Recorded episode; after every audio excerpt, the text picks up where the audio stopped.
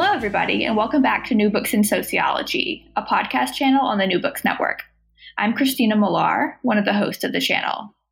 Today, we'll be talking to Dr. Josh Seim about his new book, Bandage, Sort, and Hustle Ambulance Crews on the Front Lines of Urban Suffering, published in 2020 by the University of California Press. Josh is an assistant professor of sociology at the University of Southern California. He's broadly interested in the governance of poverty and suffering and this has led him to the sociologies of medicine, punishment, and more. Josh, welcome to the show. Thanks for having me. So, I first want to say that Bandage, Sort, and Hustle was one of my favorite monographs that I've ever read um, since studying sociology. So, I couldn't put the book down. I really liked how you approached the study and your description of your methods throughout the book and your writing about your experience as an EMT made the entire study more interesting to read because of your unique perspective as a sociologist on the front lines. Well, thank you so much. Yeah, you're very welcome. So, I wonder if you'd begin the interview by first just saying a few words about yourself and your background. Sure. Yeah, I'm an assistant professor in the sociology department at, at USC. I've been there, I guess this is ending my second year uh, on the tenure track. Before that, I was a PhD student at the University of California, Berkeley. Before that, I was uh, master's student in the sociology department at Portland State University. And then before that, as an undergrad, I was at uh, Gonzaga University in Spokane, Washington. Although, to be honest, I spent most of my time as an undergrad uh, in community colleges. So I was a community college student for, for three years and then transferred to Gonzaga and kind of just been doing sociology for, uh, you know, a little bit over a decade now, considering that I, I first took my first sociology class as a community college student in uh, early 2006. So, what led you to become a sociologist? Yeah, well, you know, as a, uh, as a community college student, um, I didn't really know what I wanted to do. I uh, was a high school dropout. I uh, was taking kind of remedial classes that didn't really count for college credit. And then at some point, I was able to take college credit level classes and I didn't really know what I was interested in. I was doing well in my college level English classes and things like that. But then I took a geography class and I failed that. I took a political science class and I failed that. I just wasn't doing that well in it. And uh, I was on like a like a financial aid probation, and you know they told me I needed to get my shit together. And so I took sociology, and I think it was just kind of perfect timing for me. I was really motivated not to lose my financial aid and not to get kind of kicked out of school, it seemed like. And uh, I just happened to be really motivated at the same time where I took a class with an instructor who was really passionate about the topic she was teaching, and that topic just happened to be sociology. And she was just so captivating and so motivating. You know, I came in for office hours, and I was basically just like, I just want to figure out some way that I could do what you do at sometime in the future. And that is when I first heard about PhDs in, in, sociology, and she told me about getting a PhD. I didn't really know what that meant. Did a lot of googling, and uh, haven't really stopped since. And now I'm a professor at USC. Nice. I always appreciate when people talk about their stories like pretty candidly because so many times I hear students say, "Oh, I'm not like smart enough to get a PhD," or "I have this in my history," um, and we all have something um, that we've been through that maybe isn't doesn't fit the like ideal um, that we think of uh, uh, uh, the the road to being a professor. So I appreciate yeah. when people talk about their stories. Um, yeah, you too. Yeah. So how did you first come to? Um, what inspired you to write this book, and how did you begin this project? Yeah. So you know, I didn't go to grad school thinking I was going to study ambulances. I had never stepped foot into an ambulance until I did this project. Uh, basically before I was studying medical sociology, before I was uh, even interested in looking into ambulances, I was doing research on punishment, incarceration, and prisoner release type issues. And so I was doing interviews and observations with soon to be released prisoners uh, in a prison in Oregon. And I was um, observing a series of kind of state run reentry programs behind bars. And then I was following up with some of these guys who I met in prison once they were released. And it was during these follow up conversations uh, with one of these guys who I met in prison, and I followed up with him, and he was at his transitional housing unit uh, a couple of months after he was released from the prison. And, you know, kind of asking him how things were going, if he liked his transitional housing unit. Um, and he was very candid. He said he didn't like the unit, and he said he, he didn't like his living situation at all. He said that you know residents were always fighting with each other, people were stealing from one another. Um, at some point, he was kind of like, "This is almost as bad as being in prison," and you know, seemingly to provide evidence to me about like how terrible it was to live there. He told me that the ambulance crew was always there. That like, a couple times a week, ambulances were kind of you know, showing up to the building. Crews were running upstairs, responding to overdoses, responding to fights, and things like that. And you know, I think a few nights before this conversation I had with them, uh, somebody had overdosed and, and died, or at least that was the rumor that he had heard. And so the ambulance crew was always there. I thought that was really interesting. Right? I thought the ambulance was interesting on a, before that conversation. There was a number of reasons why I thought it could be a, a promising institution to study sociologically, but it was really that conversation that really suggested to me this could be an interesting case study to look at sociologically. And the ambulance just kind of stuck out to me after that conversation. I just, you know, just noticed it more when I was driving, you know, in my everyday life. And then I just started to just notice it more as a grad student I was reading and prepping for like my urban sociology exam. So you can find the ambulance mentioned in Elijah Anderson's Third Street, Engineered Sidewalk, Matt Desmond's Evicted, Forrest Stuart's book, uh, some of the work by Miratil McCoy. Now, of course, you would you know be forgiven if you have no memory of the ambulance being in those books, even if you've read those books. It's you know the ambulance is always kind of cast as as a background prop, or maybe ambulance is going to cast as extras in, in somebody else's drama. But that told me that the ambulance could be an interesting institution. If it was popping up in all of these urban ethnographies, that this could be an interesting site to study. And so then at that point, I'm kind of turning to the literature uh, of sociologists who are actually looking at ambulances. And there's some of that literature out there. I wouldn't say it's, um, you know, it, it's not like a ton of research of people who study ambulances. It's kind of picked up bit more recently. But the studies that I was looking at were like from the 80s and, and 90s, and they were really looking at uh, like work culture and studying the kind of internal dynamics of the occupation of being an EMT or, or being a paramedic. It was all really interesting, and I, I use that work a lot and, and draw on it in many ways. But it, a lot of that research didn't tell me how this institution was helping to manage oppressed and marginalized populations and the suffering they tend to bear. So, with all of that kind of in my mind, that suggested to me that the ambulance could be a really interesting study and but at that point, you know, I'd never been in ambulances. So by the time I started the project, I thought the the initial uh, hook or the initial focus of the project was going to be on injury. It was going to be on trauma. I assumed the ambulances were doing a lot of like trauma work. And part of this was because I was misled by the sociological research on ambulances, and part of this is also because I was misled in, in some of the descriptions that ambulance were provided by ambulance professions and things like that.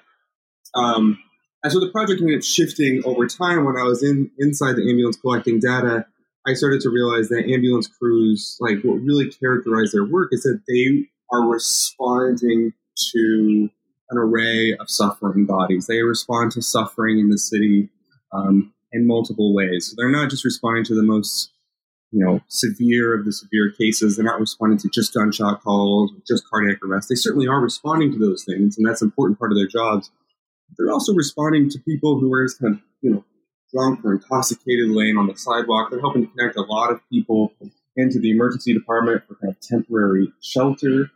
Um, they're involved in kind of the day-to-day governance of, of, a lot of unhoused populations and otherwise uh, vulnerable and suffering populations in the city. So I started to recast and, and, and think of the ambulance as an institution that was part and parcel of a fragmented state for managing urban suffering. And I think I should probably clarify what I mean by urban suffering. I think this throws people off uh, a little bit. So, in no way am I you know, trying to suggest that people who dwell cities live in absolute permanent misery. They don't. People who live in cities, I mean, there's a lot of sociological research. I'm thinking about like some of the earlier writings by Claude Fischer and others. There's a lot of research that suggests that people who live in cities actually tend to be happier than those who do not live in cities. And you know, there's a public health scholarship that tells us that there's an urban health advantage. And I'm not denying any of these things.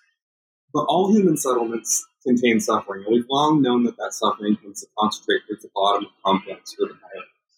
We've known this from writings of Frederick Engels, W.B. Du Bois, Jim Adams, Chicago School, and onwards. And I'm particularly interested in how the state manages and governs suffering through an array of institutions.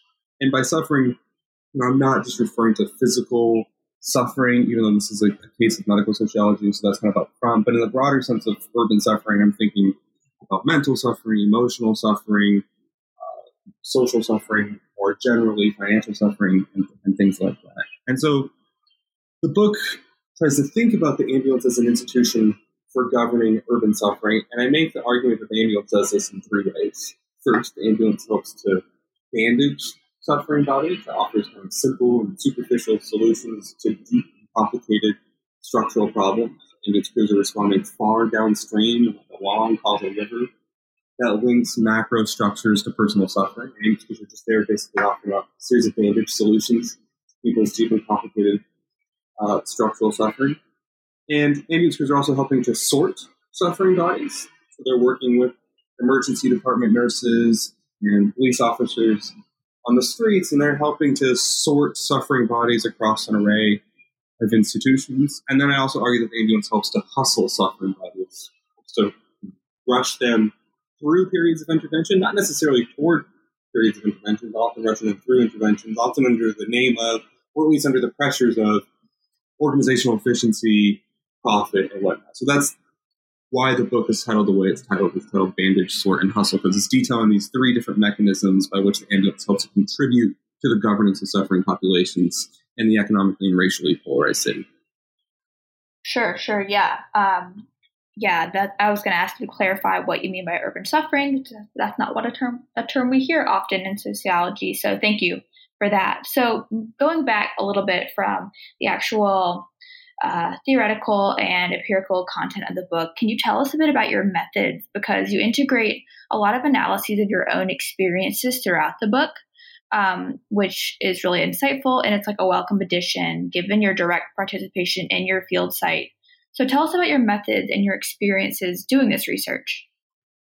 Sure. I draw on three sources of data for this book. So the first thing I did is a series of ride-along observations. So for about a year, I spent, you know, many days and many nights just shadowing ambulance crews, hanging out with them, watching them as they worked and interacted with their patients. And I just didn't, you know, ethnography is labor, you know, on its own terms, but as far as what I was doing in the field, I was just basically there to watch people work. I wasn't actually working there for the first year. And as an extension to this, I also had an opportunity to shadow uh, field supervisors. So these are like veteran paramedics. They drive around in these SUVs and, and patrol the 911 ambulance fleet. And then also as a, ride along, as a hang around, uh, I was able to attend a number of management meetings at this organization. So it gave me a great view from top to bottom of the management labor hierarchy at this firm. So I did that for a good year. And then in my second year of fieldwork, I repositioned myself. I moved from just being a ride along to becoming a novice emergency medical technician. And so I was a paid employee at this same firm for nine months. There's about three months of training in advance for this. So it's about a year, a year additional field work. So two years of field work overall, basically cut in half with the first year where I was just kind of riding along with ambulance crews. And then my second year, I was, you know, an EMT. And in that second year of field work, I did a lot to you know, as I say in the book, kind of bend the ethnographic gaze back onto myself to make sense of my own shifting dispositions and subjectivities as I quote unquote became an EMT. And then the third source of data I draw on is uh, over 100,000 medical records. So I, in the book, I describe these as being kind of like receipts of labor because these are medical documents and they're medical records that capture all the things you expect medical records to include, you know, patient demographics, patient history, and things like that.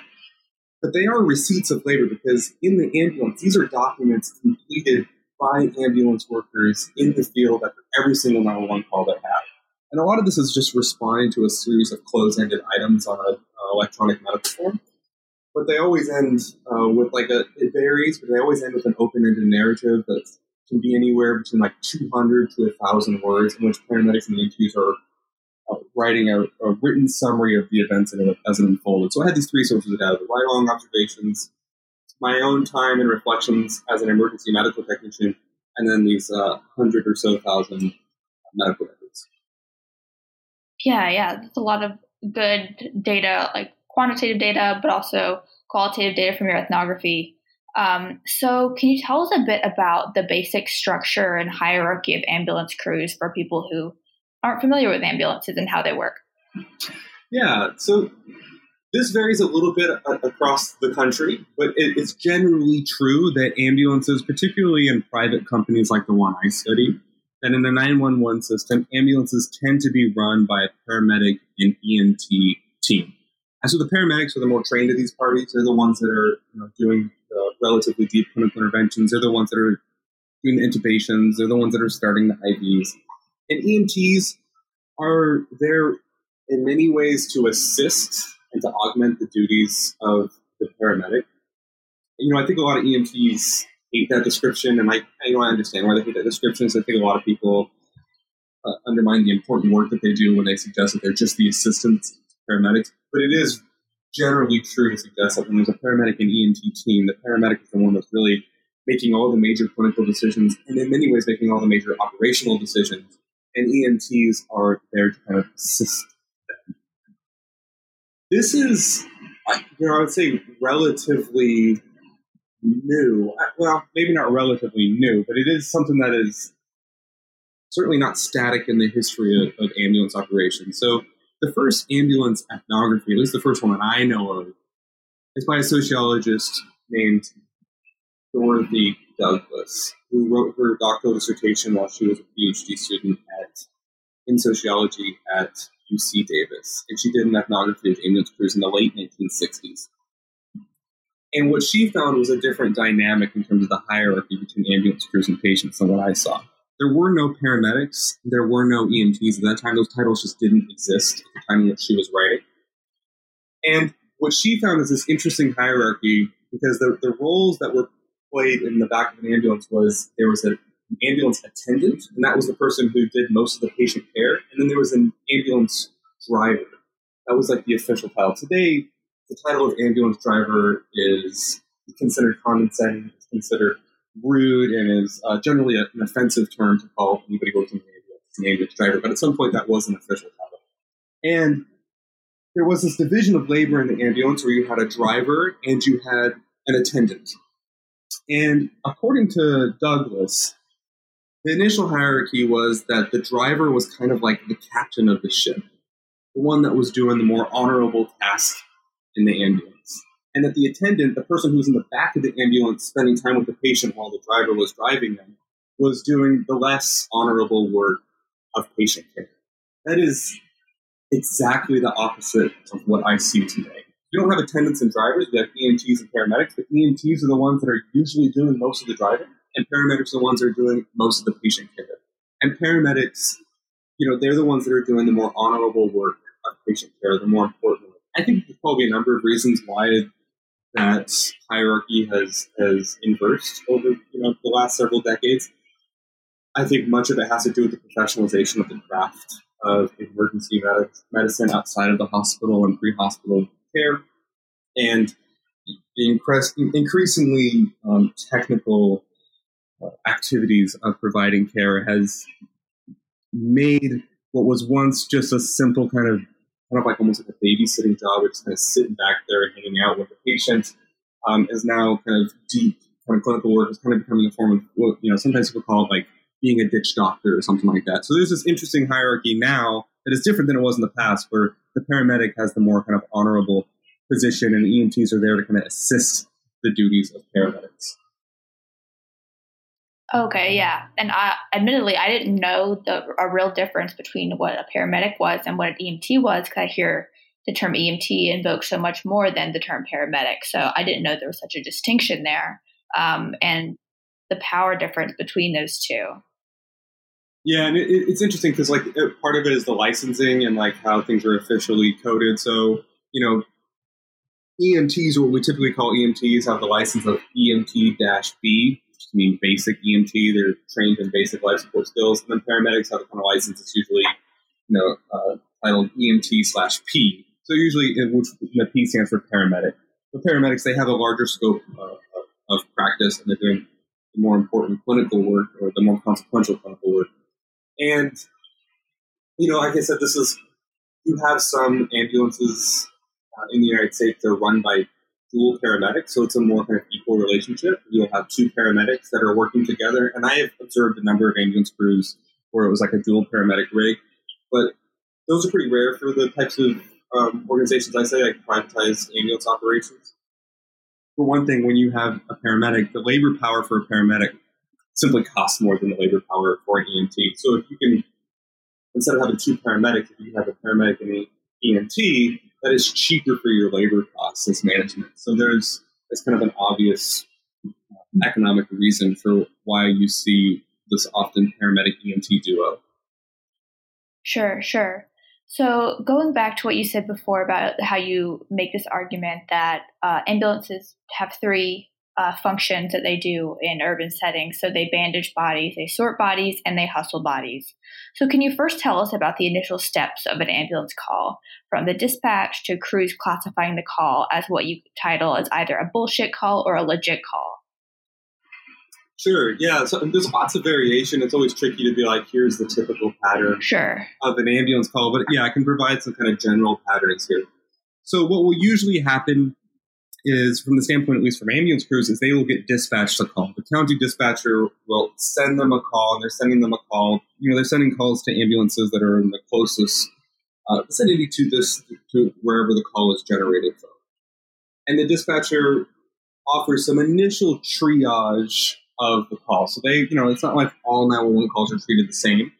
So they'll make a, a distinction if it's kind of, they'll sometimes call it an alpha call or a bravo call or a charlie call.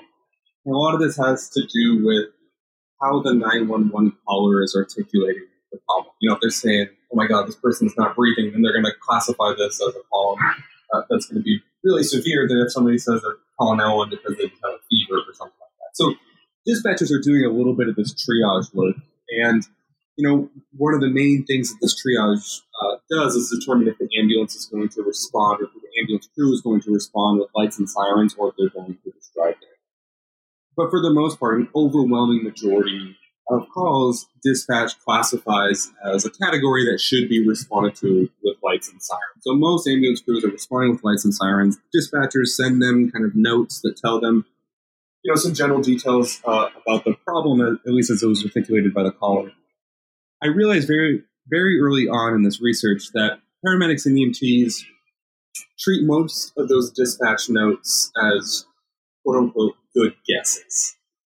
And I understand why they do that now, because there's been a number of times where I was an EMT or I was riding along with ambulance crews in which you get a call that said, you know, that somebody was unconscious, that they weren't breathing, uh, and that we arrive on scene and it was basically just somebody sleeping on the ground. I remember one time we got a call for somebody who was apparently struck by a car when we uh, on, on, the highway, and we rushed there. And when we got out of the, uh, the we realized it was just somebody changing their tire. And so, in this, I'm not trying to fault the dispatchers are working with the best information they have, but paramedics tend to treat those just as kind of good guesses. And they're really kind of determining the severity of most ambulance calls in terms of their own interactions they're having with patients. And paramedics and EMTs often told me that they're determining this like as soon as they arrive on scene. Right? If somebody calls 911 and they arrive on scene and that person is ambulatory, meaning that they're walking, if they're breathing, if they're talking in full sentences, it suggests that they're they're breathing and, and that they're in relatively stable condition. Then they're not going to treat that case as severe as if they, you know, they roll up on scene and somebody's laying on the ground and they go and respond, you know, they tap on this person and they um, might pinch this person to offer some painful stimuli and the person's not responding, then they're going to treat that as a more legitimate medical emergency.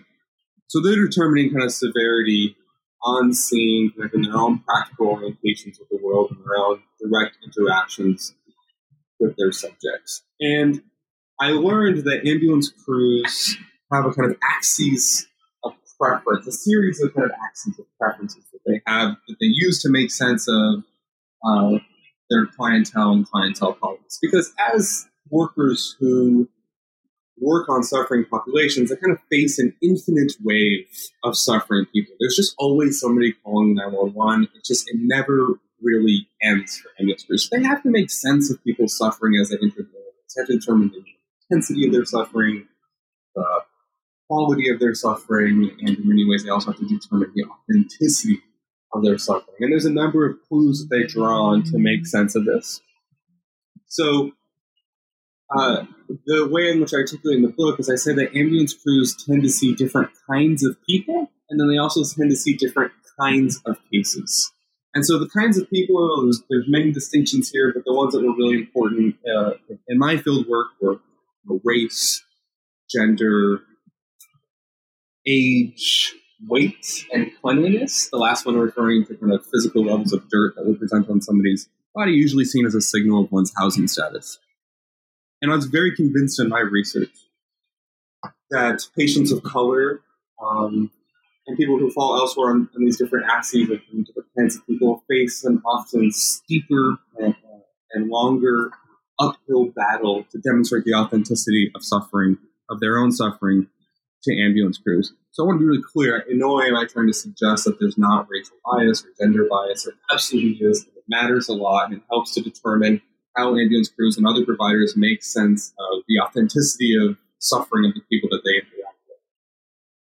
At the same time, much of my book emphasizes a different set of distinctions that in many ways intersect and interact with these distinctions in kinds of people. And I call these distinctions in kinds of cases. So if you talk to you know a medical worker, you talk ask them to tell you about different kinds of cases, they would probably make the distinction between you know different problems as they present differently in different anatomical and physiological regions of the body. They'll say, okay, that's a cardiac case or that's a, a respiratory case. But they might also make the distinction in the severity of cases that they see. And that's what ambulance crews do. They often make this distinction like, of course, between like cardiac cases and respiratory cases and so on, and trauma cases. But they also make a distinction between how severe the cases. And this is a more informal kind of folk distinction that they use. And in the book, I, I describe it given the kind of dominant language that's used throughout the field that I studied. The distinction is between legit cases and bullshit cases. So the legit cases are the so-called real emergencies that necessitate and justify the craft medicine. These are the cases that have crews doing what they quote unquote signed up to do. It has an intubating, uh, compressing lifeless chest, and doing all these deep kind of clinical interventions into the human body to salvage a body in crisis. And the bullshit calls are the so-called non-emergencies that involve little to no clinical intervention beyond like a simple transport to a hospital. And the bullshit cases are particularly frustrating for ambulance crews. And I have a coding scheme that I use on the medical records. And I'm pretty confident this maps onto those folk distinctions I was hearing in the field. And I, part of my confidence comes from me actually checking with paramedics and checking with uh, EMTs and others in the field to see if the coding scheme works. I found a coding scheme that I can impose onto my medical records um, because those medical records include you know details on the types of interventions the ambulance crew performed as part of the And what I found was consistent with what I was seeing in my fieldwork, and that is most of these calls are closer to the bullshit end of the continuum. So most of them involve these so-called non-emergencies that don't involve much of a clinical intervention beyond the transport to the hospital. And that's incredibly frustrating for ambulance crews.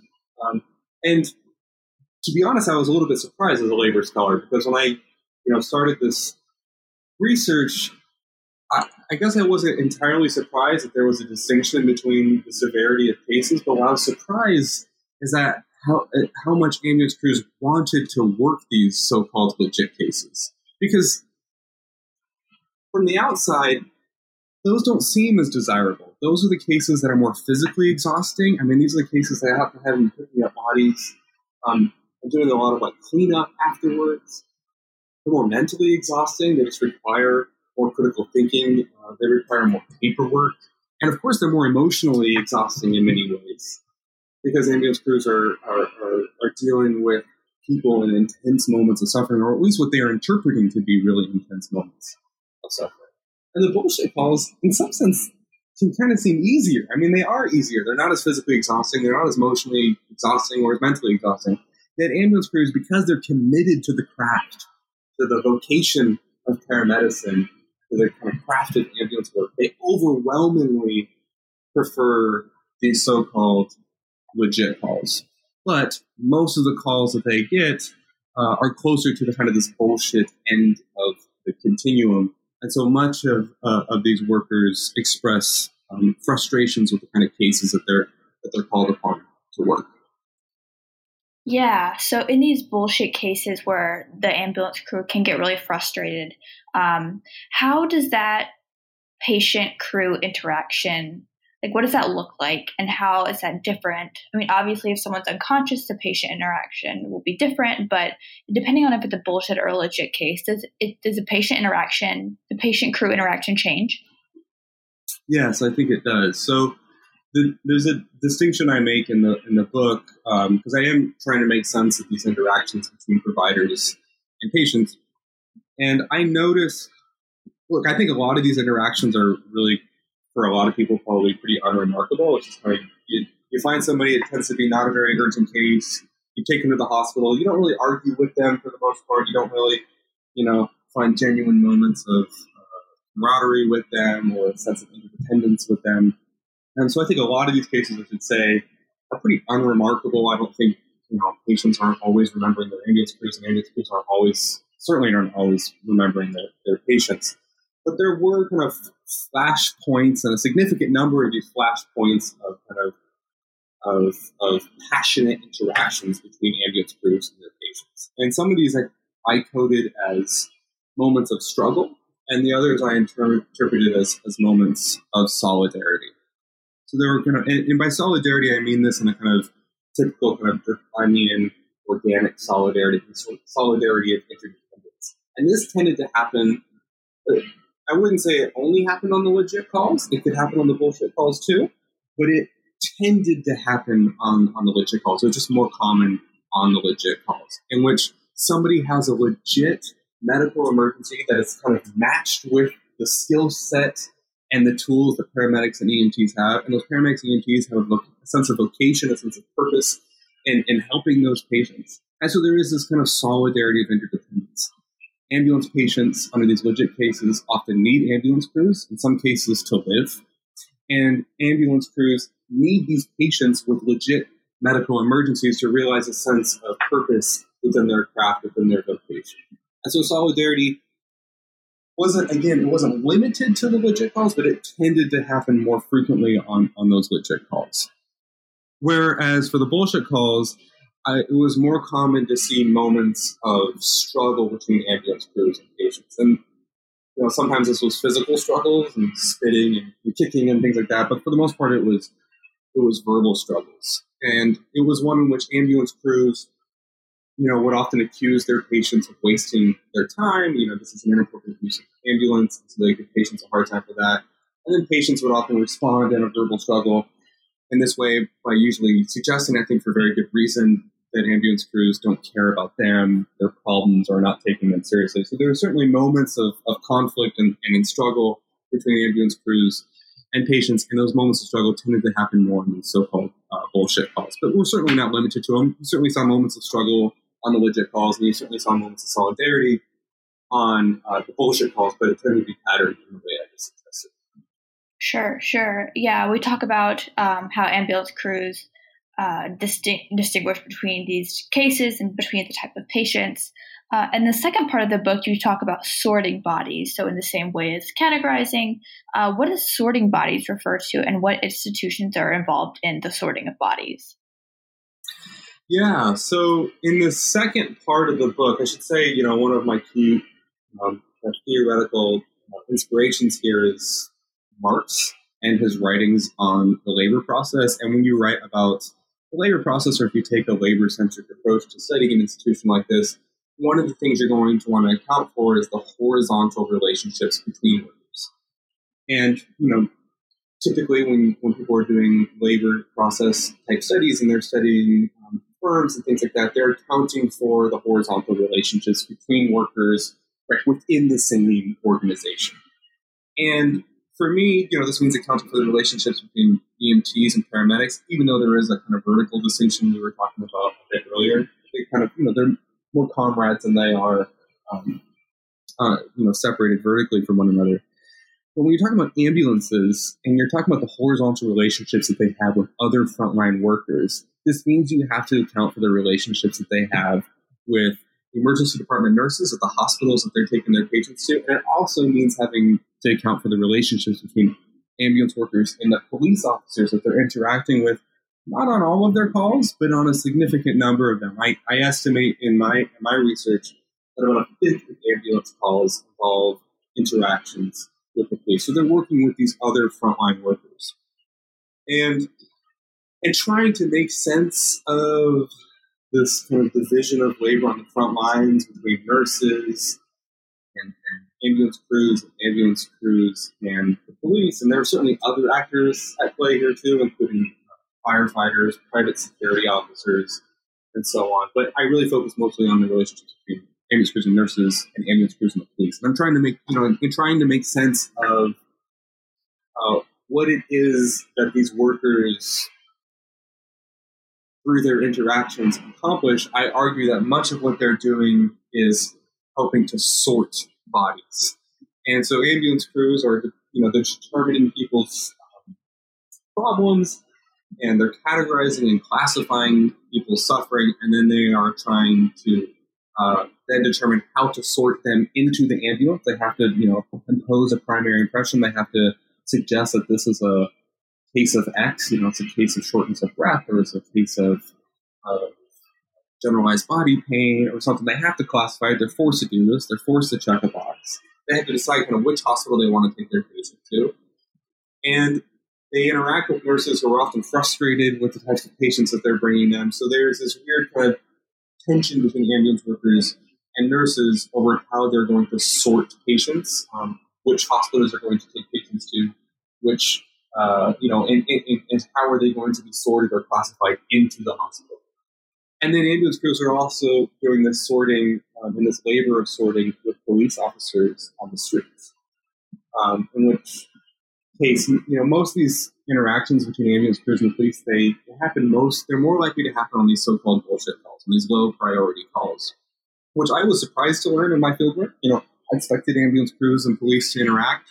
I thought, yeah, they're going to you know come together on gunshot calls and on severe traffic accidents, and they do come into contact uh, on those on those events, but they're just more likely to interact in these so-called bullshit calls, and it's mostly for kind of clearing spaces of um, bodies that are usually seen or deemed by the police to be undesirable or out of place in that area, and they need to leave. So you know, police are often writing involuntary psychiatric calls that are forcing ambulance crews to take patients um, to psychiatric uh, units. And um, another common moment of kind of struggle between these these groups is over what to do with a drunk person. Um, it's not uncommon for the police to kind of come across a drunk person on the on the streets or the sidewalk or a bush or something like that, and they'll sometimes summon an ambulance crew to take them to the hospital. And you know, the, the tension between the ambulance crews and the police has a real kind of material consequence for the people that are being sorted because the distinction is also you know how are these populations going to be sorted? Are they going to be sorted into the hospital and kind of classified their problems and their suffering classified as sick? Are they going to perhaps be sorted into the alternative of the jail and have their problems classified as as criminal? When you see somebody who's drunk on the streets, you could certainly frame it in either way, right? Say it's a medical problem, the person is drunk, they're sick, they should go to the hospital for the night, or it's a problem of uh, public disorder. They are um, breaking the law because they're publicly intoxicated. So they could be sorted into the jail, or they could just be abandoned altogether, which is an option that sometimes happens that basically the police and ambulance crew kind of leave the person alone. But that route is um, really rare. It's, it just doesn't really happen that much. So the sorting of bodies, I argue, if you really want to understand how ambulance crews are helping to sort bodies into hospitals and how ambulance crews and police interactions are, in some sense, kind of determining how bodies are sorted in hospitals or perhaps even into uh, a jail, I argue you have to account for the horizontal relations between workers. Because it is true that much of this is determined by protocols, things like EMTALA, other regulations of of how emergency departments take in patients and regulations about how ambulance crews have to take people who are on psychiatric holds when the police mandate that they do so. Certainly, protocols, policies are really important here, but workers on the ground have a significant amount of discretion in determining how to interpret these protocols and policies. And so you have to account for the interests of workers on the ground as they struggle with one another to determine this sorting process. So, for example, ambulance crews they have to take patients to the hospital if the patient says take me to the hospital. They don't have a choice. They just have to take them to the hospital. But ambulance crews do have some choice into which hospitals they take their patients to. And that's actually not very visible in the actual written protocols and procedures themselves. Because the written protocols and procedures say, you know, what you do is you just take the patient to the closest, most appropriate hospital.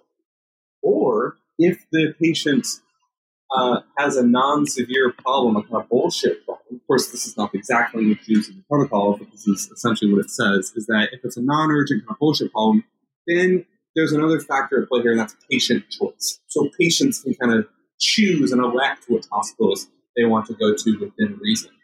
And I found in my field work that ambulance crews would often try to exploit this patient choice um, within the field to try to steer patients into selecting hospitals that they believe would somehow make their shift easier. So they might try to convince patients to choose hospitals that are, you know, in a less busy part of the county, assuming that after they completed that call that they won't be in, in such a busy area uh, immediately outside that hospital, or during the 11th hour of their shift and they're like about to uh, end the shift for the night, they'll often try to get patients to select hospitals that are near their designated sign out location so that this would minimize the likelihood that they would be forced to work overtime. And we see similar things happening between the struggles between ambulance workers and, uh, and the police. So the, the sorting of bodies really is an account of the of the horizontal relations between these different frontline workers and how populations are sorted within and across these institutions. Mm-hmm. In this section, you also discuss the idea of fixing up bodies and making people into patients. So, what do you mean by that? Yeah, so that's the division of labor between ambulance crews and and um, nurses at the hospital. Uh, the flip side of this is that uh, there's this, this, idea of cleaning bodies, uh, which I talk about in uh, the chapter between ambulance crews and the police. This idea of fixing up bodies is on the chapter between ambulance crews and nurses. And so I argue that ambulance crews, I mean, they have to take people to the hospital and one of the things they have to do, you know, you can't just pick somebody up if you're an EMT or a paramedic. You can't just pick somebody up on the street and then just drive them to the ha- to the hospital and then just you know present them to the nurse and then leave. You have to do a significant amount of labor, even if it's the so-called bullshit calls. You have to do the labor of making this subject legible to the institution of medicine. In short, you have to make them into a patient.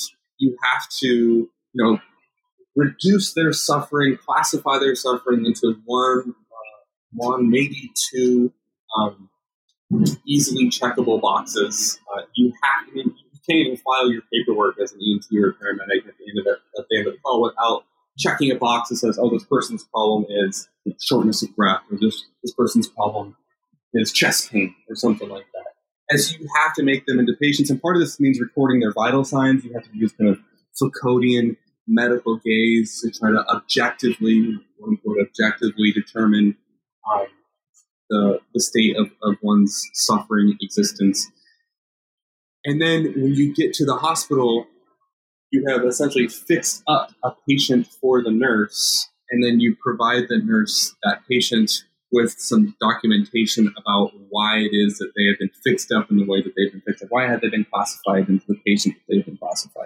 Into. So this is true whether it's the bullshit calls or the legit calls. Because even if it's the so-called bullshit calls and are not medical emergencies, there's still significant labor that ambulance crews are doing, and it still is important medical labor that they're doing because they're helping to make these bodies legible to the institution of emergency medicine so that they can kind of be pushed further into the administrative machinery of the hospital.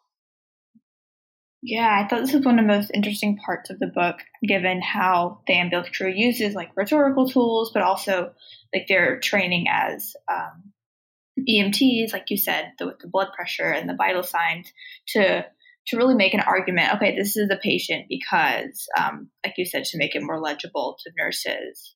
And then in the last part of the book, you talk about the labor of ambulance crews, sort of going off of this labor of making it to patients. Um, and you also talk about the hierarchy of crew members. So, what were some of the pressures faced by ambulance crews in terms of their labor conditions and their performance pressure?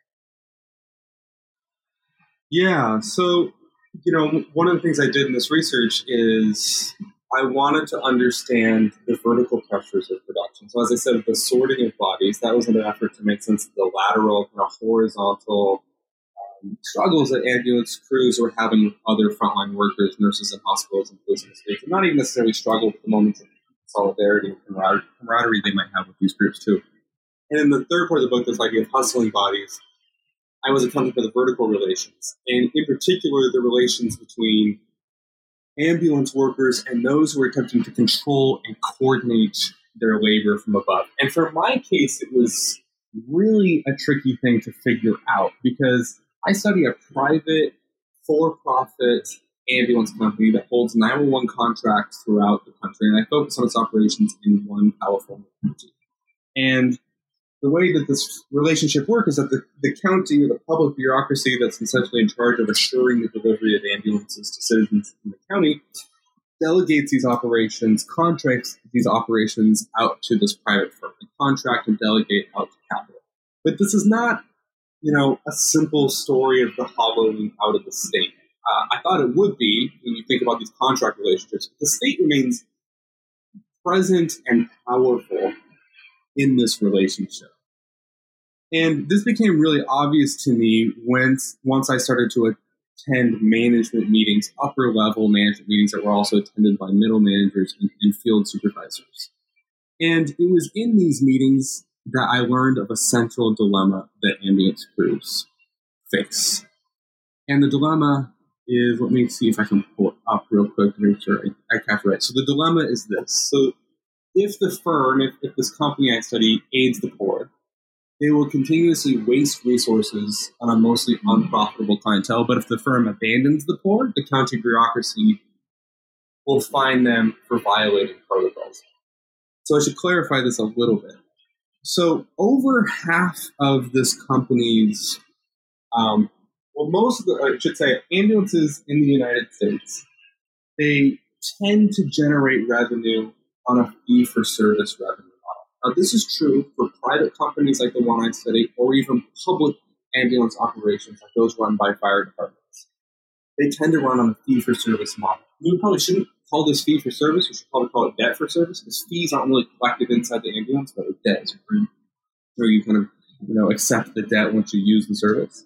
And most of that debt is paid by public or private insurance providers. And for the company I study, this is pretty consistent with what we know about ambulance patients throughout the country. Over half of its patients are either uninsured or on means tested Medicaid. That's 51% of their patients in this case.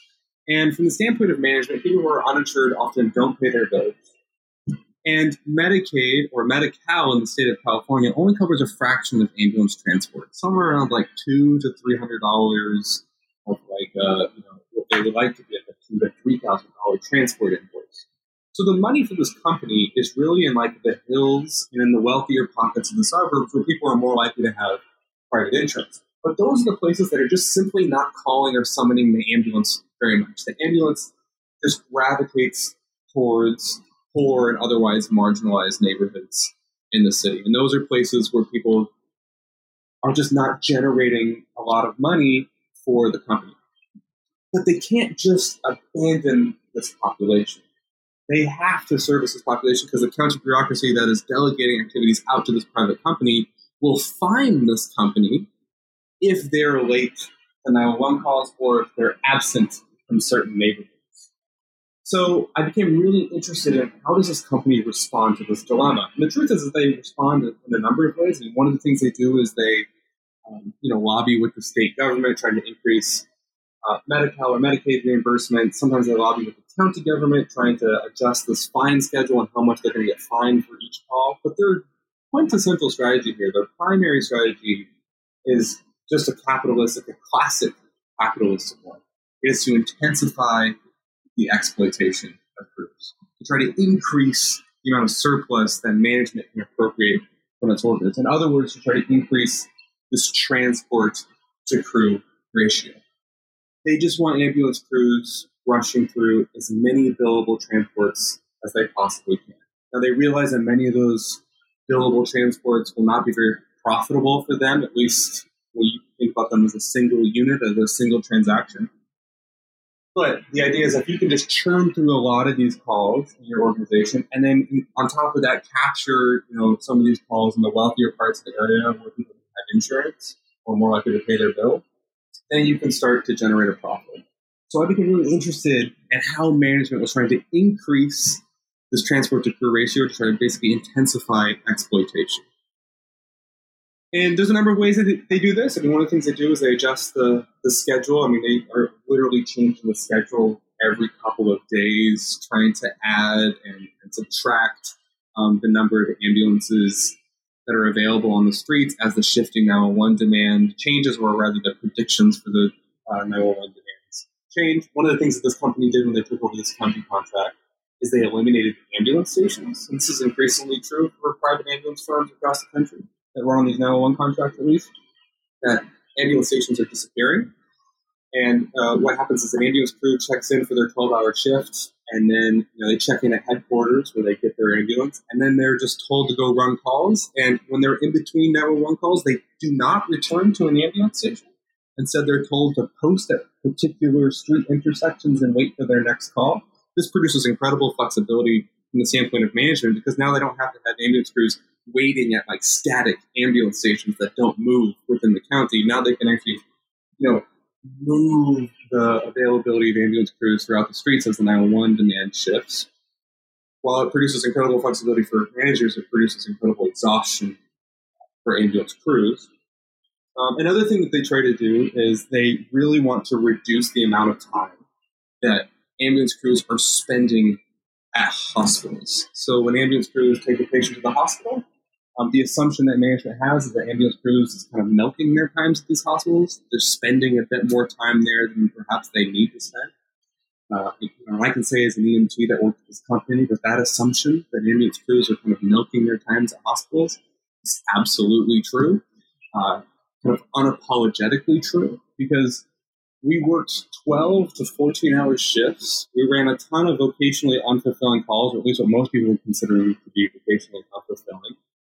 And in between 911 calls, we weren't returning to ambulance stations. I, as an EMT, and many of my coworkers very rarely received meal breaks. So, yeah, we were milking our time a little bit at the hospital to, you know, kind of carve the hospital into being kind of an informal break room. And so I argue that all of these pressures that management puts onto workers in an effort to increase this transport to crew ratio, to have crews run through as many billable cases, to have ambulance crews, you know, quickly exit the hospital and return to 911 service so that they can capture a new call. All of these pressures right, increase this transport to ratio and intensify the exploitation of workers. I argue that this amounts to a hustling of bodies. The ambulance crews are uh, you know, rushing people through periods of intervention, often in the name of, or under the pressures of organizational efficiency, and in this case, in the name of profit.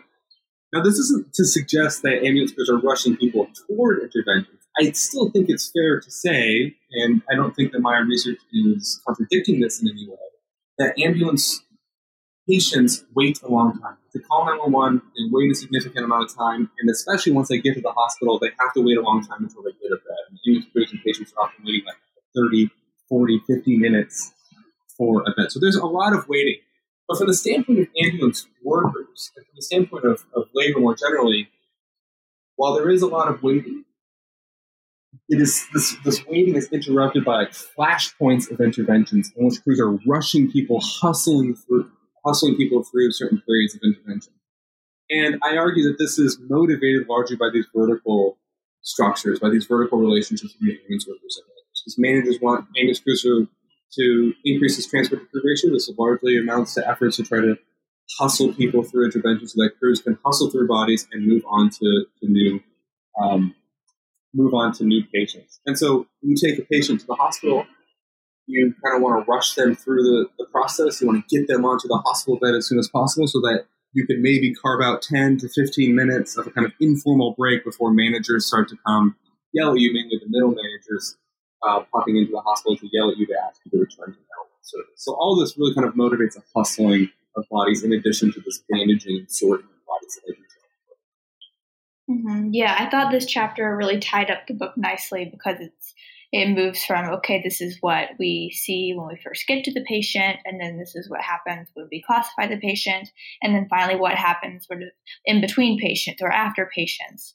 Um, so I thought this really uh, tied up the book nicely in terms of really helping reader to understand the process of find, uh, coming to a patient and then delivering the patient to the next institution that will then handle them and sort them through the system. Um, so we've taken up a lot of your time. So I'm going to la- ask the final question that we always ask on the New Books Network, and that is, what are you working on now? Oh yeah, that's a that's a tough question. I so as of right now, I'm just kind of finishing up some loose ends from this project. I mean, there were some things in the in the book, some things I wanted to, to say that I just didn't really felt like they just didn't really fit the argument of of the book, or they didn't really help advance the specific claims I wanted to make there. So I have a lot kind of on the cutting board. Um, it's going to occupy me for the next year or so in, in writing about ambulances, including writing about the particular methodology that I took. Um, I'm still doing research on punishment and incarceration. I have a couple of papers that have uh, that are uh, one is forthcoming, a co-authored publication thinking about parole as an institution for governing uh, poverty. That should be coming out soon. I'm also working on a, a methods piece on collecting data uh, behind bars. And then I'm just trying to think about new field sites to kind of take this labor centric approach that I have in this book, and Hustle, into new settings.